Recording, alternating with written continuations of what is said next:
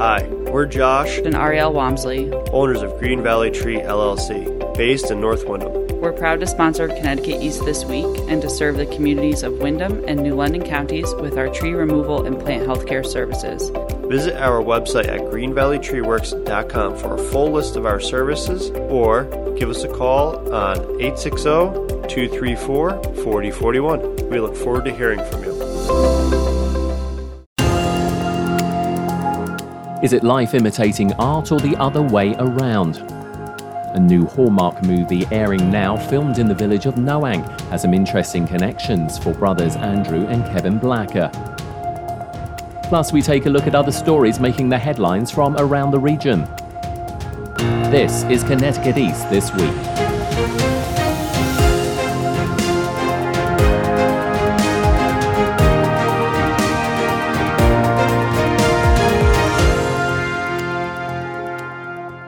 Hello, I'm Brian Scott Smith.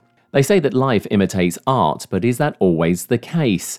Recently, a new Hallmark movie was filmed in the sleepy southeastern Connecticut village of Noank, and two brothers, Kevin and Andrew Blacker, became very much part of the production process. And interestingly for Kevin, the storyline of the movie, taken from a novel, has many similarities to things going on in his life right now.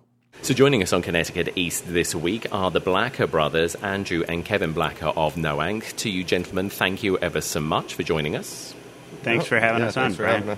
We're going to be talking about a very exciting thing that happened to both of you and Noank recently, and that was being part of a Hallmark movie, not a Christmas movie as it happens, but it also it's a, it's just like a summer movie. But we'll we'll get into the full details of that because I know you've both got lots to tell us about your involvements in that. But we're actually sat inside Carson's, which is in Noank, which is the family business, and the reason we're mentioning that, and there's obviously a little bit of audio going on in the background as it's closing down for the day and cleaning up is it stars in the movie, but it got renamed, didn't it, Andrew? It did, yeah. They renamed it the Sand Dollar Cafe, and it's actually the main location for the movie. They they shot quite a bit inside the store as well as outside, and it, it kind of turned into the hub of the production company during the uh, you know during the movie. So we're really pleased to be a part of it. Tell us a little bit about you know this family business because it's a beautiful old-fashioned sort of I don't know do I call it a diner or a cafe? I mean we're sat here in a little booth and it's you know got all that sort of quaint Americana all around us. Yeah, so you could call it a diner. I think it's been referred to as a as a luncheonette. Originally, was what they referred to it, like a lunch counter restaurant and an ice cream soda fountain. So our father has owned it since the late 1970s and uh, has worked to kind of just preserve it as you know a little time capsule of Americana and keep it going as you know a special place that people can gather and, and meet here in town.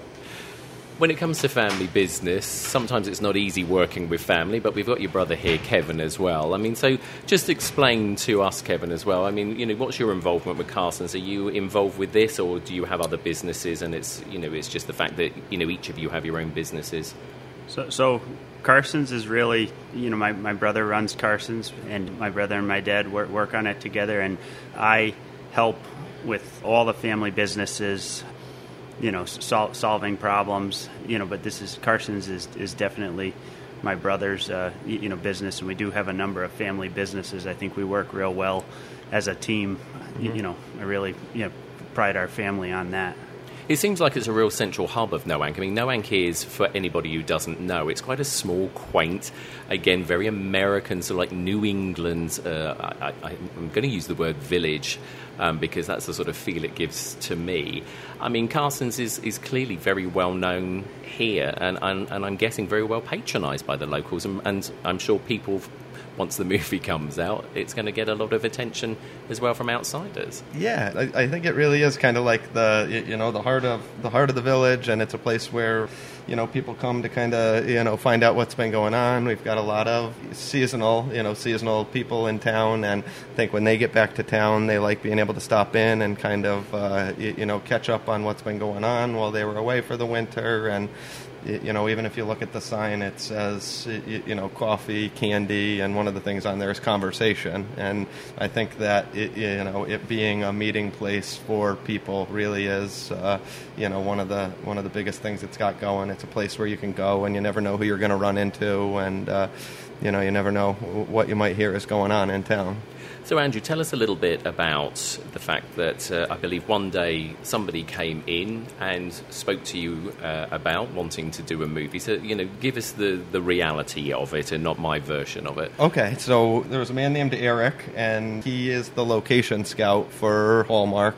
He came in and said that they were in the area and that they were going to be filming a movie for Hallmark, and that he was looking at cafes, that they needed a cafe or a small restaurant that they could use, and that they had narrowed it down to a list of the places that they were considering and Carson's was one of the ones. Uh, you know, he said that he really liked the small feel of it, the architecture that was in here, the kind of Art Deco uh, style, and that they thought it would make you know a really nice set.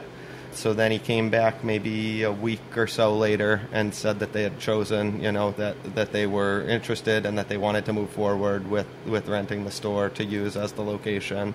And uh, so at that point, he came back with maybe eight or ten different people in the production. There was like a set decorator and an exterior decorator and the head of photography, and it, it was really a, a, pretty interesting group. And they kind of, you know, just did a little tour, walked around, and kind of went through what they were what they were planning on doing and how they would uh, how they were going to use the restaurant.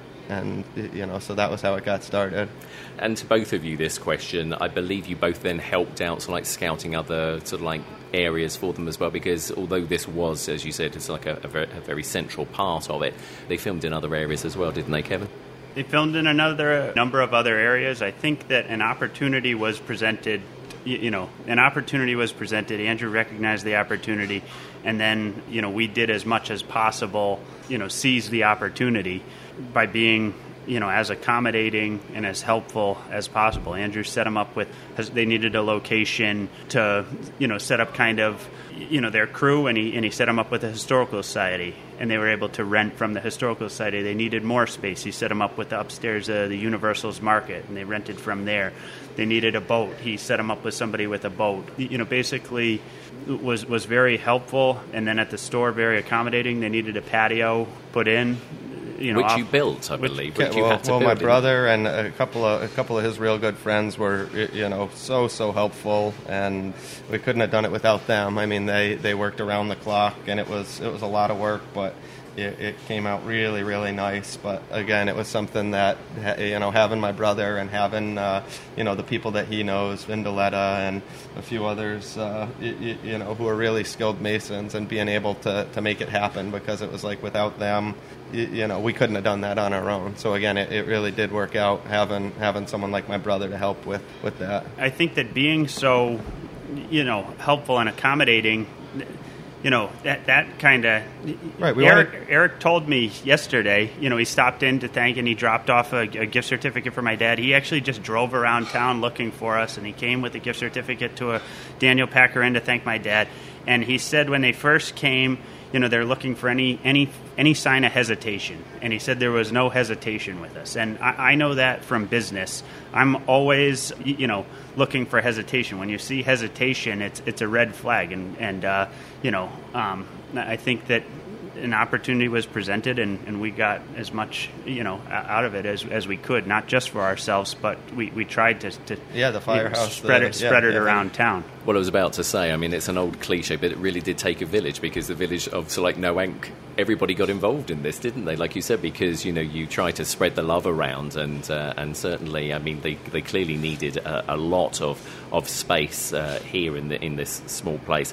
Let's talk a little bit more about um, the movie. Of course, it's Hallmark, so of course it's the the romantics like movies that we get to see. Often, of course, you know they are very like Christmassy, but like we said, this one isn't a Christmas movie. In fact, it's going to be out in June. But it's based on a, a 2015 novel called The Sand Dollar Cove, which, interestingly, this place that we're sat inside, Carson's, got renamed the Sand Dollar Cafe, didn't it? It did, yep. How did you feel about sort of like seeing the name change as well? Well, I mean, it was it, you know we we knew it wasn't going to be permanent, and uh, if it had, it, it, wouldn't have been something we would have been uh, you know quite as as quick to do. But because it was a temporary thing, we were okay with it. And I know it, you know it, it got a lot of people talking. We had people driving by when we were hanging the sign, and someone yelled, "You can't do that." and uh, yeah, people you know, were getting real concerned. Yeah, yeah, know, they thinking, thought that yeah, we had, that we had people for, for, real. People yeah. commenting, yeah. you know, how could you sell it? How could you change the name? And so I think, you know, there was uh, initially some uh, some worry that you know, for people who didn't know that it was for the movie, that uh, that we were just changing it, and I think that it, it has been here for so long, and that it is such an institution to the town that uh, it, you know something changing changing the name like that really would be you know a shock to people because it's a it's a small place to basically hide a secret in, isn't it? Because yeah. I mean, often with like movies, they want to sort of like try and keep some stuff secret, but I mean, you know, when you start changing the name of you know some place that people know in, in a small place like Noank, it's not going to go unnoticed at all, is it? No, no, and it was the you know it was the sign on the front, so it wasn't like uh, it, you know it was a discreet change. It would be one thing, you know. We were we were happy not to you know not to post about it or, or say too much, but you can't can't really hide the Yeah, uh, they- the sign on the front of, They, of they the always building. they, they call it the Yankee Telegraph. Uh, you know, word, word of mouth, uh, and, it, and it travels real. It travels real fast. You know, no internet needed. Now, the other interesting thing is, Andrew, you get to actually appear in the movie, but we won't necessarily recognize you because why? So they were looking for a second person who was comfortable on a sailboat. One of the lead characters wasn't as comfortable sailing, and we grew up by the water. And uh, it, you know, I'd taken sailing lessons at the yacht club right down the street when I was little, and so I actually had just gotten a haircut. Was walking my son to the bus stop when they were filming in front of the store. Eric, who I I had uh, already been in contact with quite a few times, was talking to the director and one of the producers, and he messaged me about an hour later, and he said, "Dustin just said to me that you look just like Chad." And he said, We need a double for Chad. Would you be interested in being Chad's double in the sailing scene? And I said, Yeah, whatever, uh, you, you know, if it would help, if it would help with the movie, that's our, our biggest concern, and I'd be happy to. And so maybe three days later, they put me on a 51 foot Hinckley sailboat in Stonington Harbor, and they had me sailing around. It was uh, windy that day too. yeah, it it was, was blowing- windy, and I said, and when he got back, I said, "So that you acted like you sailed the boat?" And he said, "No, I, I, I was actually sailing the boat. You know, like they went down below. Yeah, so the, you know, yeah, right. The owner of the boat, uh, you know, they they got everything set up, and we were right by the breakwater in Stonington Borough, and then they had myself and uh, the female double both on, and they had a drone, and then we're filming from a Stonington Point out at the end of Stonington Borough. And so they filmed that, and then they actually ended up calling me back the next day because they wanted to film another boat scene on the dock at Ford's, and then they actually called me a third day because there was a dunk tank scene, and the uh, the the lead lead character wasn't uh, necessarily wanting to be the first one to go into the dunk tank because it was cold. It Yeah, was, was- they were having was- to heat the water up with the lobster boiler. Right, it was a- freezing. yeah, it was yeah. freezing cold. So yeah, So I, I volunteered to to be the first one in the dunk tank. So they shot that scene basically when the camera is from behind. That's me. When it's facing the front, they shot it of him. So half of the dunk tank scene will be me, half will be uh, will be him. Well, you're being very sort of like um, you're being very nice about it, and we're not into sort of like uh, knocking obviously the star, but we will reveal uh, the name of the actor. It's Chad Michael Murray who you actually are doubling for, and he is, as you say, one of the two main characters in the movie.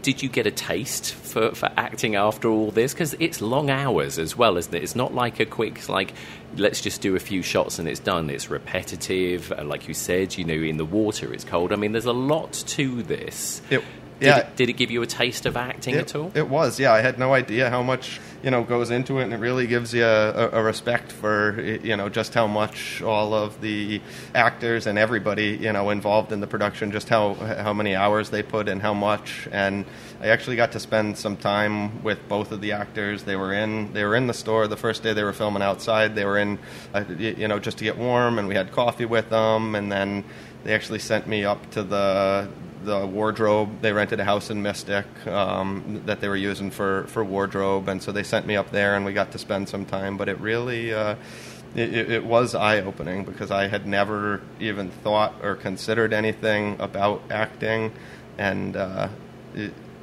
it was impressive, you know, seeing seeing just how much goes into it. So, as we said, you know, the, the movie is based on the story, The Sand Dollar Cove, which comes from a 2015 uh, novel by the same title by Nancy Naigle, and it's set in the fictional seaside town of Sand Dollar Cove, which, of course, is Noank on this occasion. Now, the tale centers on a real estate development project manager whose company wants to build a resort on beachfront property, and she is tasked with acquiring the land, but uh, a resident who holds the deed for that land, though, wants to keep the town's pier as it is. Now, I've read all of that out for a good reason, and also romantic sparks uh, fly. That bid isn't actually happening at the moment for, uh, for your brother Kevin, but the situation, of course, is Kevin.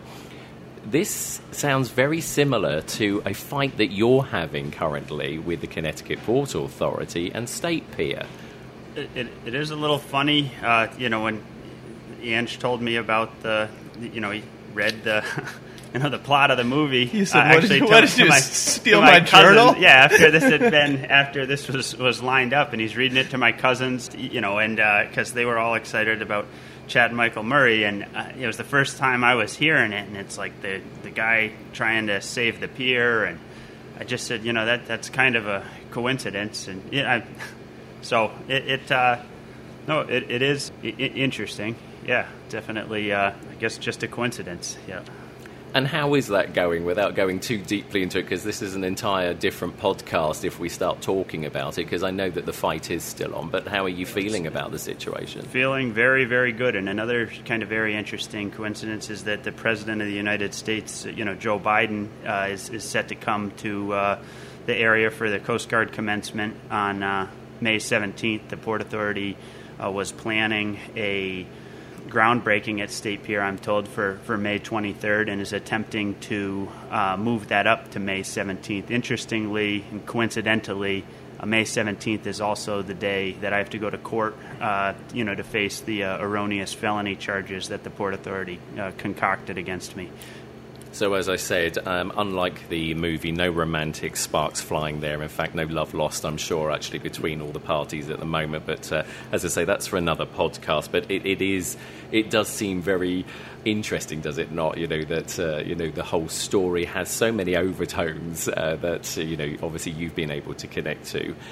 Let's get back to, to Andrew on this as well. I mean, you obviously had great fun, both of you as well, Kevin. You obviously had great fun being part of this. And uh, would you do it again if, if they, you know, if another film company came to you? Because, I mean, when you look around, again, for anybody who's not been to, to, to Noank, it is beautiful. I mean, you know, you've got all these beautiful old buildings and you know it's by the water i mean is it something that you would get involved in again if somebody else say another company came to you or maybe the same company Yeah, yeah, I would. Uh, I would definitely be open, you know, to doing anything. I think it was, you know, it was, uh, it was a fun experience, and uh, what would you say was one of the biggest highlights for both of you because kevin as we said you know you were involved in this as well but andrew i mean what would you say was one of your biggest highlights out of I, this I would say at the very end, so they were having uh, they were having a carnival down at the town dock, which is actually my brother's yard. He lives, you know, right where they were having the carnival, and they were filming, and it was getting towards the end of the night. And I said, I've been telling them all week because there was a 40 foot Ferris wheel down there, and so I told them, I, I- I said to Eric, I said I really want to go on the Ferris wheel, and he got on the phone right then and called and said, go down there, go get on the Ferris wheel, and then we, we, so we rode that. They were filming in the background, and there was uh, a band playing. And I called my brother and I said, "Do you want to go on the Ferris wheel?" So then they let him on, and so we both got. You know, we're sitting at the at the dock where we used to go crabbing and swimming when we were little, right? You know, right down the street, and we're riding on a forty foot Ferris wheel, looking out at the water, and just uh, wind was blowing. Yeah, the wind yeah, is the blowing, wind is howling, yeah. and uh, the band that was playing w- was a kid that we went to school with, is uh, Will Evans, and Barefoot. Uh, you know, he had the band Barefoot Truth, and so it was. It was just you know, I looked over to Kevin and I said, "This we'll never see this happen again. We'll never see another forty foot Ferris wheel or you know a giant carnival, and maybe you know maybe there'll be another uh, you know another movie that's shot here. But we were talking, and the last one." You know, the last big one that we filmed was Mystic Pizza. They had shot down at Ford's, and we also, you know, drew some parallels because they used used that as well. But uh, it, it, it, was just it was nice being able to you know sit at the top of the Ferris wheel and look down at everything that was going on, and just know that we got to be a part of it, and uh, you know, got to kind of see everything behind the scenes all the way through and be included. And Kevin, what about you? What was a highlight? Would you say out yeah, of the experience? There's no question that was it. Yeah, right, right in the right in the Ferris wheel. You know, that, that was.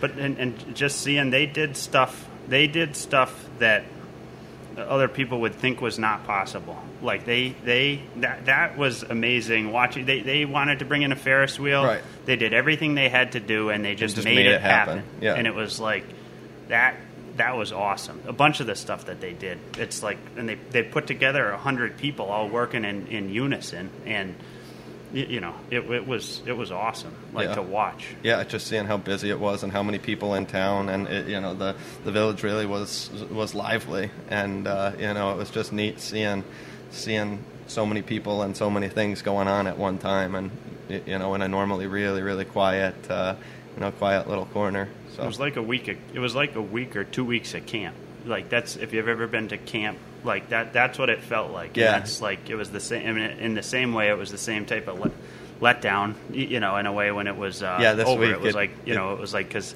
you're back to the normal. And I love Noank as it is, but it doesn't change that. Like you know, it Right. was it was definitely something special. And- like uh, you know that that you knew was ending. and and we talked about it. Noank, you know, at one point had the the Palmer shipyard where Noank shipyard is, and they employed over 600, you know, 600 workers, and so this was 100. And I said, imagine what it must have been like here, you know, when just one of the businesses in town had 600 people, and it. You know, it, it kind of made you picture, and it's a sleepy little village now. But th- what makes Noank special is the mix that there's businesses and houses. That it's not just a housing development, and that's what makes it so special. That you've got you know mixed use, and they keep everyone keeps talking about mixed uses where everyone wants to live because you've got you know places you can eat and things you can do where you live. That it's walkable, and this really was just you know it kind of gave you a glimpse into what Noank used to be like when it, you know when it was in its heyday, when it was uh, it, you know a little working working seaport and a little village, not just uh, it, you know not just a housing community. I think also when you walk around, and I'm sure there will be plenty of visitors, as I say, once the movie comes out, is it. It feels like a film set anyway, just walking around. And I know, Kevin, you've said Yeah, that yes. yourself, that you feel that walking around because it's so quiet and it hasn't changed. And I think the other thing that's nice is all the businesses here are small, local owned. They're not major corporations. As I say, it is that classic American sort of like village feel. Yeah, yeah. No, I, I, I definitely agree, and it's it's the you know it's it's it's special. Well, to you both, thank you ever so much, and congratulations on pulling this off. I mean, it will be, I'm sure, a wonderful movie to watch when it comes out on June 26th. And uh, let's hope not too many of your parts get edited out as well, um, uh, Andrew. I'm sure that uh, they'll keep plenty of it in because it sounds like you did quite a bit. I hope they paid you generously as well. But uh, to you both, to Kevin and Andrew Black uh, of Noank, thank you ever so much for joining us on Connecticut East this week. Thanks, a Thanks million so for much. having us. Yeah. And if you want to catch the new movie filmed in Noank, it's called Sand Dollar Cove and starts airing on June 26th on the Hallmark Movie Channel.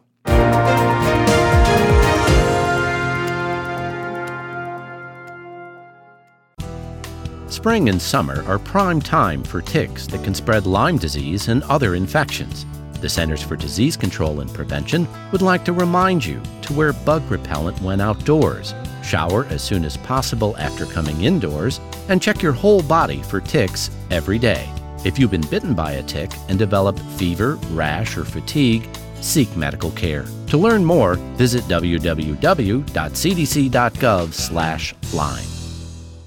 It's mulch season, so come and visit Green Valley Tree LLC. We have a variety of colors for all your landscaping needs. Buy as much or as little as you want. Pick it up or we can deliver to your door. Call Green Valley Tree LLC for all your mulch, plant health care, and tree service needs at 860-234-4041 or find us at 577 Boston Post Road, North Windham, Connecticut. We are family owned and fully licensed. Time now for a look at some of the other stories making the headlines in the region recently. Steve Farrelly, the owner of Driven Enterprises, a salt business displaced by the Connecticut Port Authority to make way for redevelopment of State Pier in New London, is trying one last legal battle to bring his business back. Farrelly filed a notice of exception which stops a work permit being issued to the CPA for at least another month, claiming a previous legal decision ignored the fact his business was a water dependent one, like two fishing businesses that have remained. I was there for seven years, they were there for 25 years, but I still think both being classified as water dependent users you know, they got what they deserved. And I think because my situation, directly being a salt competitor of Gateway and Gateway being involved in this deal, that the writing was on the wall that Driven had to be basically shut down and put out of business. Farrelly's June 10th legal filing puts in motion a timeline for both sides to file further briefs by July 2nd, with oral arguments scheduled for July 14th. As debates whether law enforcement should march in pride parades, one gay police officer's social media posting about discrimination has gone viral.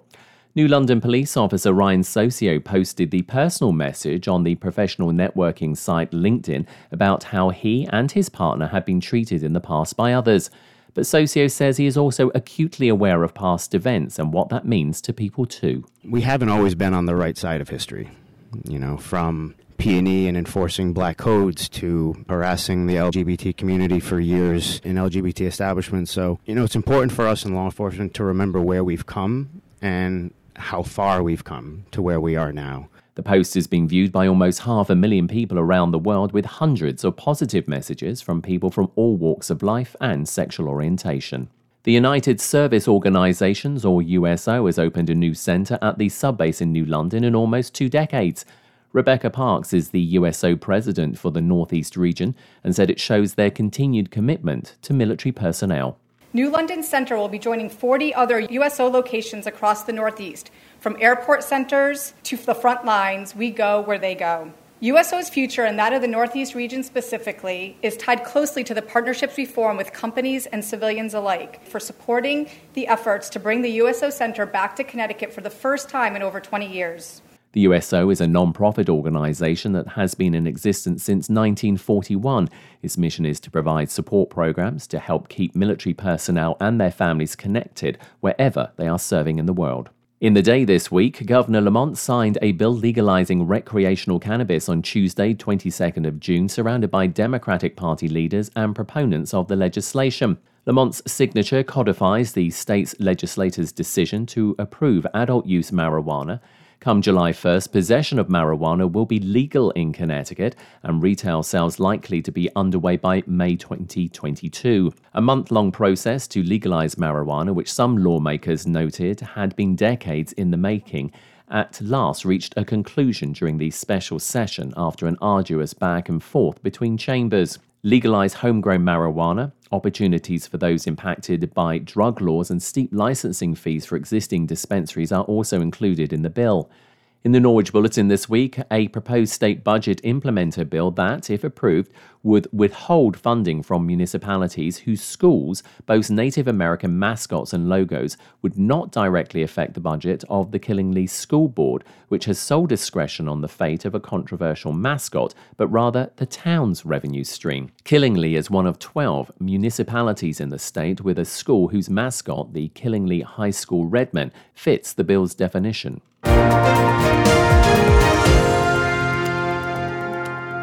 That's all from us for this edition. Do send us your questions and story ideas to the show via our website at connecticut east.com or Facebook or Twitter at Connecticut East and on Instagram at Connecticut East This Week, where you can also listen to the show again on demand. And please like, follow, and share on your social media platforms too. I'm Brian Scott Smith. Thank you for listening.